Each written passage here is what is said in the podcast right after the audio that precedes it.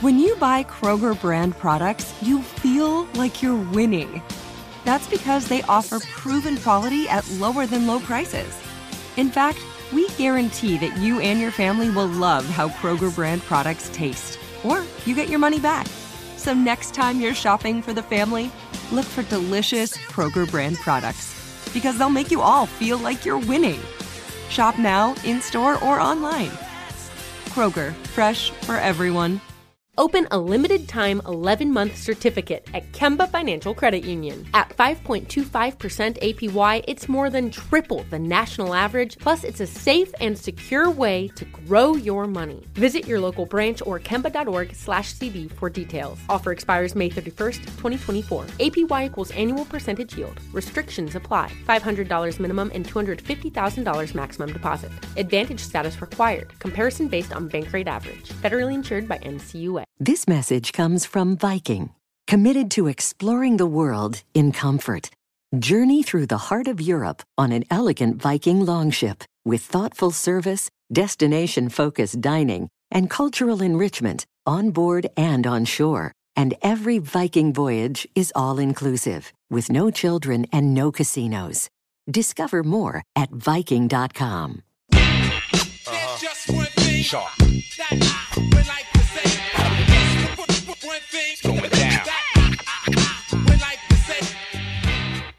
This is the Black Information Network Daily Podcast, and I am your host, Ramses Ja. And sometimes the amount of stories that make their way to us means that we simply can't cover everything that comes our way. But from time to time, a story just stays with me, and I feel compelled to share it with you and give you my thoughts. And now, one more thing. All right, so you know that I have certain things that I just need to talk about. And this week I have to preface what you're about to hear with a disclaimer. Um, I will be anticipating in today's conversation, uh, speaking to lots of internet trolls.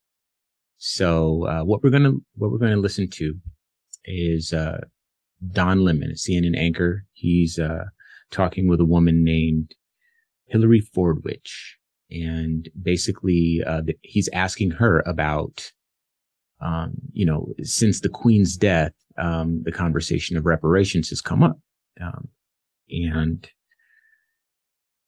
she has some interesting thoughts in a very, very interesting way of distancing uh, the colonizers from a shared history by all accounts um, and really sort of muddying the line. And uh, it's it's very interesting. So let's get into it. Some people want to be paid back, and uh, uh, and members of the public are wondering why are we suffering when you are, you know, you have all of this vast wealth. Those are legitimate concerns. Well, I think you're right about reparations in terms of if people want it, though, what they need to do is you always need to go back to the beginning of a supply chain. Where was the beginning of the supply chain? That was in Africa. And when across the entire world, when slavery was taking place, which was the first nation in the world that abolished uh, slavery? The first nation in the world to abolish it. It was started by William Wilberforce, was the British. In, in Great Britain, they abolished slavery. 2000 naval men died on the high seas trying to stop slavery. Why? Because the African kings were rounding up their own people. They had them on cages waiting in the beaches. No one was running into Africa to get them. And I think you're totally right. If reparations need to be paid, we need to go right back to the beginning of that supply chain and say who was rounding up their own people and having them handcuffed in cages. Absolutely. That's where they should start. And maybe, I don't know, the descendants of those families where they died the, in the high seas trying to stop the slavery, that those families should receive something too, I think, at the same time. It's an interesting discussion, Hilary. Thank you very much. I appreciate it. Okay. So now you see what I mean. Um, the capacity of conservatives to conflate issues is astounding. And uh, my hope is that Don Lemon simply ran out of time because obviously there's a lot that needs to be added to that. You know, that's a very, very one-sided view of um, a 300 plus year history between Great Britain and, you know, I live in America, so I know that version of history, um, and the African continent. And again, uh, conflating the blame, uh, you know, the beneficiaries, etc., is um, it's a very limp-wristed approach to addressing s- slavery and the legacy of slavery. So we'll talk about this today. Again, I apologize in advance because I have done my best to anticipate what folks might say on the internet, um, which is not necessarily the reason you tune into the show, but I'll do my best to be as concise as I can. So, um, one thing that jumps out at me is that she thinks that you should go back to the supply if you're searching for reparations. So I'll make a couple of points right now. Um, the foremost fundamental foundational economic principle of supply and demand is that supply follows demand. So to say, oh, we need to go back to the supply starts the story in the middle rather than at the beginning. Um, it's again a way of distancing herself or really the, the history of her people from their responsibility, the atrocities that they committed, right? By saying, oh, we need to go back to the supply. No, let's, let's figure out what the demand looks like. You know, a thought experiment that, um, I pondered discussing today is, um, let's add one more word to this, uh, scenario. Let's add the word sex just before the word slave. Okay. Because that's something that for the most part, everyone who is a decent person has enough empathy to, uh, imagine what the implications are, what the responsibilities are when it's, you know, just people who are black in Africa. You know, the world has conditioned its people.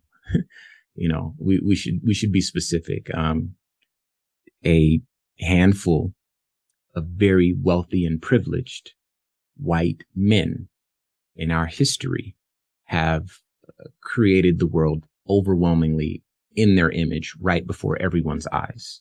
And so lots of white men, especially who were born and live now, um, are beneficiaries of it. And, uh, so a lot of those people who have racist ideas and racist tendencies have it honestly. You know, they didn't learn to value themselves over other people and they'll say that they don't. Um, but it's very difficult for them to empathize, to understand, to have any additional perspective because they were born into a world that just kind of favors them. Um, and this is something I try to bear in mind when I deal with, you know, people who are on the internet. You know, it's like kind of like Father, forgive them for they know not what they do. Um, but yes, you know, there are, uh, there's a, there's a history there that is very much problematic. So the word sex, we'll introduce the word sex just so that it adds a layer that allows it to be more approachable to people who cannot appreciate the full value of the word African. Okay. So sex.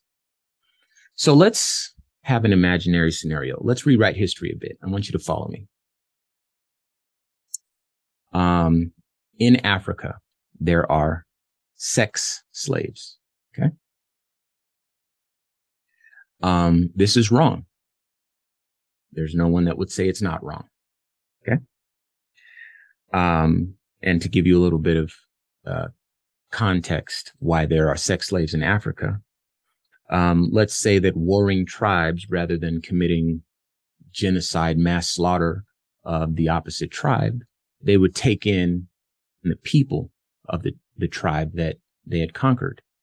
And those people would become sex slaves. All right. Again, this is an imaginary history. Um, but they also knew that they could themselves be the victim of another warring tribe and ultimately become sex slaves themselves, right? Hear me out. So this really reflects the origins of slavery, real slavery in the real world, right? Now let's say some foreigners come to Africa and these foreigners have guns and they have, you know, uh, things that, you know, are useful to, to Africans that have been developed elsewhere in the world. And Africans can trade what it is that they grow there locally. And these foreigners also find out, hey, you guys have sex slaves. Could we buy those sex slaves?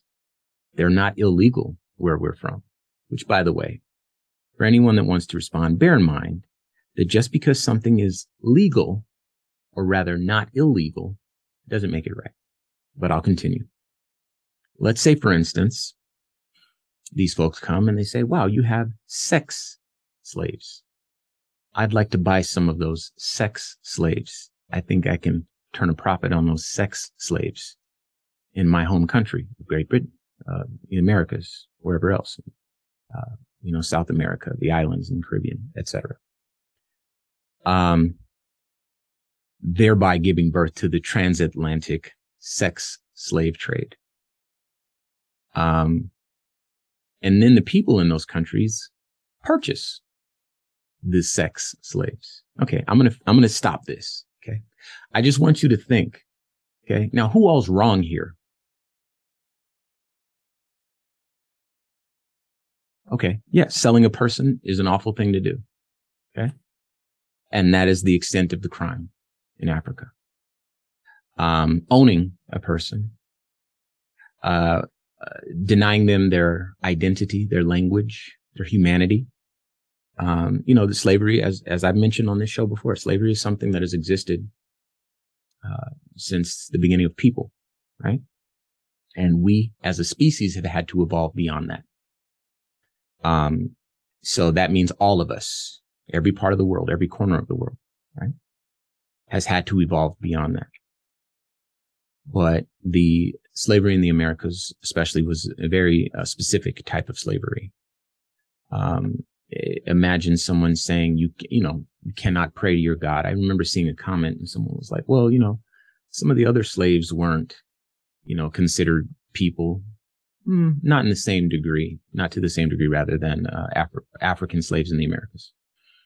Um, and again, there was lots of different things put together that made American slavery very different, which is why American slavery has a very different legacy. But um, I'll move on now that you perhaps can empathize a bit more that we've changed the word African to the word sex. Okay. So now I'm going to make my points. Um, again, in Africa, uh, this woman, um, Hilary Fordwich, she says, you know, let's go back to the supply. Then she made a comment at the end saying like 2000 soldiers died trying to remedy what, you know, their ancestors, uh, started. Um, and they, they deserve reparations too, completely glossing over the fact that reparations was paid to slaveholders in Great Britain and in the Americas. Okay. That's why these countries went into debt. So imagine that her asking, well, these families need some money. Okay. Hmm. All right. So, um, let's go back to supply. Slave ships started coming to Africa once a month and they would visit different ports along the African coastline, the west coast of Africa, because they needed to fill up their ships. This is economics, right? So slaves became the main export for a while, again, to follow the demand And, you know, these tribes warring against each other, going to battle, you know, this is the thing that happens again throughout all of humanity. Um, were given horses, weapons, you know, you name it. So that they're thinking they can protect themselves from being enslaved by selling the people that they've conquered as slaves. Okay. So again, left to its own devices, Africa would have had, you know, its own path to walk. Absent the European influence, absent the um, desire to uh, avoid manual labor, the uh, greed, or uh, capitalistic greed, we'll call it. Um, Africa would, would have been left to its own devices and would have followed likely the path that many other places around the world followed um, in terms of how do they deal with human beings, right? What happened once the slaves left Africa was very different. Not to mention Africa itself entered into agreements with countries, white countries, um, European countries, and were exploited and robbed and, you know, uh, uh, treaties violated and land, uh, taken by force and, and on and on and on. This, this list goes, which is why Africa is largely in the state that it's in today. Some African countries can never get out of debt based on laws imposed or conditions of loan terms or because those countries owe reparations to European countries. Again, I've said this before on the show. It's interesting how Africa has uh, the world's wealth, the, the oil, the diamonds, the gold, you know, the land, the people. There's a billion people and Africa is so poor. There's a reason for that. There's a reason the Native Americans almost, almost don't exist anymore you know, people think that Native Americans were like small in number. No, they're small in number now. They were on this continent in the United States, coast to coast, big cities. You don't know that, but I do. So again, the frequency of slave ships coming, uh, the demand, if you will, is really the source of these uh, transatlantic slave trade.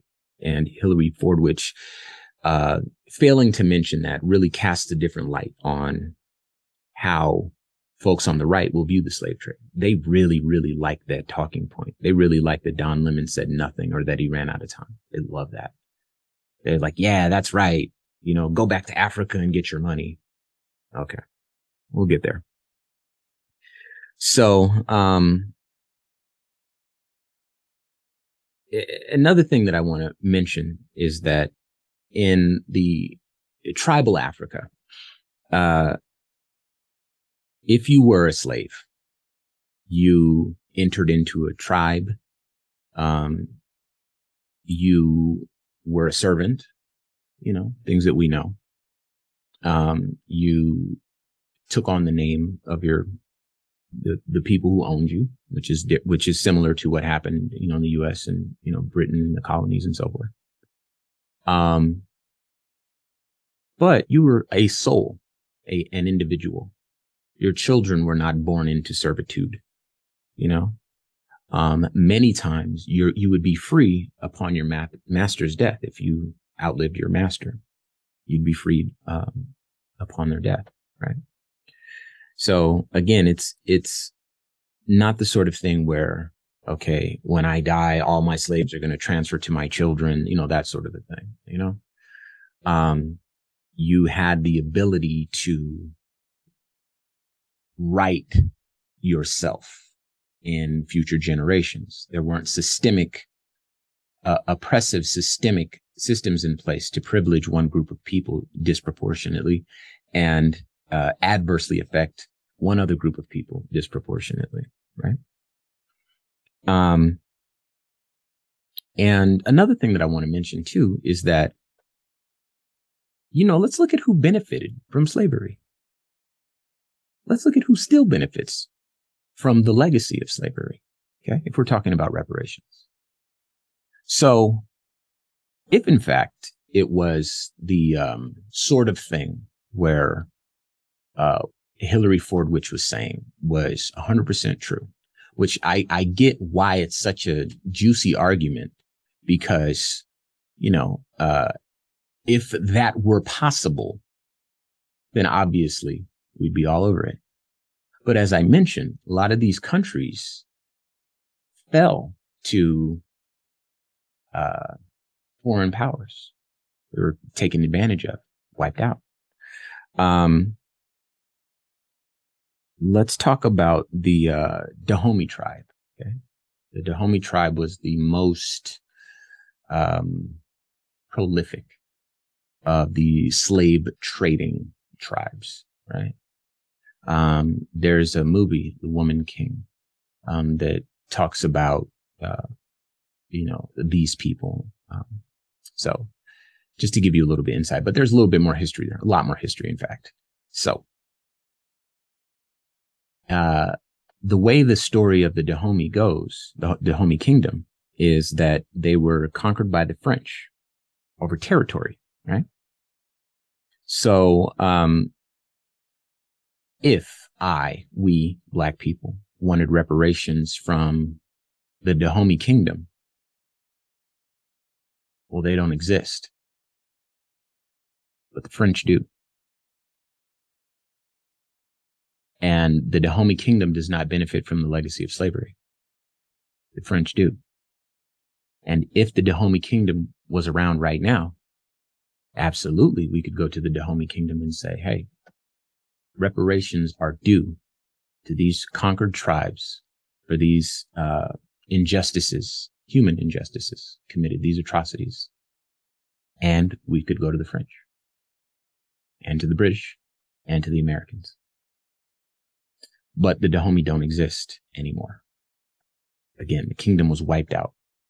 The French came with big guns and took what they wanted, as is common in history when, uh, unfortunately, our Caucasian brothers and sisters show up to new lands and they bring along their guns and they bring along their diseases and take what they want right?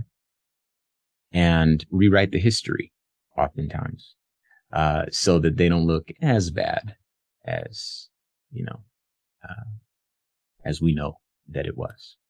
Now, I'm not the sort of person that holds that over the head of, you know, white people. I realize that this stuff happened long before I was born. Um, but I do recognize that these le- the legacy of these things, if we're going to address them, let's put everything on the table. Okay. I have no problem saying that Africans sold Africans into slavery because it's true. Okay. I'm not going to make a religious argument. I'm going to make a moral argument. Okay. If we understand that there was something that needs to be remedied, if we can see the legacy of it, if we can see who benefits and who still suffers as a result of it, then there's, we should be compelled morally to address it appropriately. Um, and again, Hilary Fordwich's argument suggests that, you know, we should start at Africa. And even if the Dahomey kingdom or any of these other kingdoms was still around, it's such a cop out. It's akin to saying, so imagine, imagine yourself. Let's say you work two jobs. Okay. You work for me and you work for your next door neighbor. Okay. And your next door neighbor um, hasn't paid you your money yet for a completely separate separate job that you've done, right? And you come to me and you say, uh, you know, hey Ramses, um, I did my job. You know, you benefited.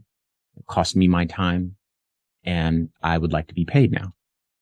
If I were to say to you, well, you know, I, am not going to pay. You need to go to him first. If he pays you, well, wait a minute. Why do I need to go to him?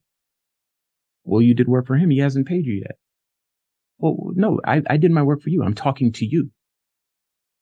You, uh, entered into this arrangement with me. It's a separate thing. You know, you owe me the money and you'd be absolutely right. And I would be wrong. As is Hilary Fordwich's argument saying, Oh, you need to go back to the, to the supply. Again, I went to business school. I went to business school two times. I have a master's degree hanging on my wall. I, one thing that I know, supply follows demand. You create the demand and then you'll get a supply. Okay. And then the more, the moral argument, uh, speaks for itself, you know. Um, if, if you are seeking your compensation, um, you should get compensation from both areas and one should not be tied to the other. Okay. In other words, if Africans sold Africans into slavery, that is, you know, one government, if you will, governmental body that has committed an atrocity. And if another country allowed and encouraged and supported and, you know, supplemented and, uh, uh, what's the word I'm looking for? Um, subsidized uh, slavery, and we can still see the legacy and the benefits to overwhelmingly a certain group of people that look a certain way. And we could see the adverse effects to another group of people who look a different way. Um, and we can see the slavery and we can address it. Then one outcome should not be tied to the other. Again, you had the uh, analogy yourself. If you did two jobs for me and your neighbor, your your payment from me should not hinge on whether or not your neighbor pays you. Okay. And if you agree with that, then there's your equivalency. I don't believe it to be a false one. Um, so I, I think that adding more elements to this conversation, you start to see that, you know, this sort of thing is much more complicated than well you should just go back to the supply and give those 2000 soldiers that died on the high sea you know it's it's much more complicated than that. Um and it would be nice if our brothers and sisters on the right who are often white and see the world through that lens um could see beyond, you know, their own limitations, but you know, it's up to us to kind of have these conversations and, you know, we'll get there together. You know, one of the things that I try to do is leave a little bit of room for, um, you know, people to be wrong, people to make mistakes, people to say the wrong thing. Um, have a little bit of grace, understand that we're all human beings and we're trying to learn our lessons. Um, I'm 40 years old. There's a lot of people a lot older than me, but I am their elder in that my people are older. Our story is older. And I try to think that, okay, this is a young people. They have a lot to learn. And these are my sisters and these are my brothers. And I try not to let things get to me, but also, I mean, you know me well enough to know I wasn't going to let this lady get that off. So I'll leave it right there. And um, as always, if you disagree or if you have anything to offer, please hit me up. I'm on all social media at Ramses Ja. Love to hear from you. You say something compelling enough, we'll put it on the show. We'll talk about it some more. Um, and, uh, you know, we'll get there together. All right. Until next time, y'all. Peace. This has been a production of the Black Information Network. Today's show is produced by Chris Thompson. Have some thoughts you'd like to share? Use the red microphone talkback feature on the iHeartRadio app. While you're there, be sure to hit subscribe and download all of our episodes. I am your host, Ramses Ja, on all social media. Join us tomorrow as we share our news with our voice, from our perspective, right here on the Black Information Network Daily Podcast. This show is sponsored by BetterHelp. It's a simple truth. No matter who you are, mental health challenges can affect you, and how you manage them can make all the difference. That's why everyone should have access to mental health support that meets them where they are and helps them get through. BetterHelp provides online therapy on your schedule. It's flexible, simple to use, and more affordable than in person therapy. Connect with a licensed therapist selected just for you. Learn more at betterhelp.com. That's betterhelp.com. Open a limited time 11 month certificate at Kemba Financial Credit Union. At 5.25% APY, it's more than triple the national average, plus, it's a safe and secure way to grow your money. Visit your local branch or kemba.org slash CD for details. Offer expires May 31st, 2024. APY equals annual percentage yield. Restrictions apply. $500 minimum and $250,000 maximum deposit. Advantage status required. Comparison based on Bankrate average. Federally insured by NCUA. This message comes from Viking, committed to exploring the world in comfort. Journey through the heart of Europe on an elegant Viking longship with thoughtful service, destination focused dining, and cultural enrichment on board and on shore. And every Viking voyage is all inclusive, with no children and no casinos. Discover more at Viking.com.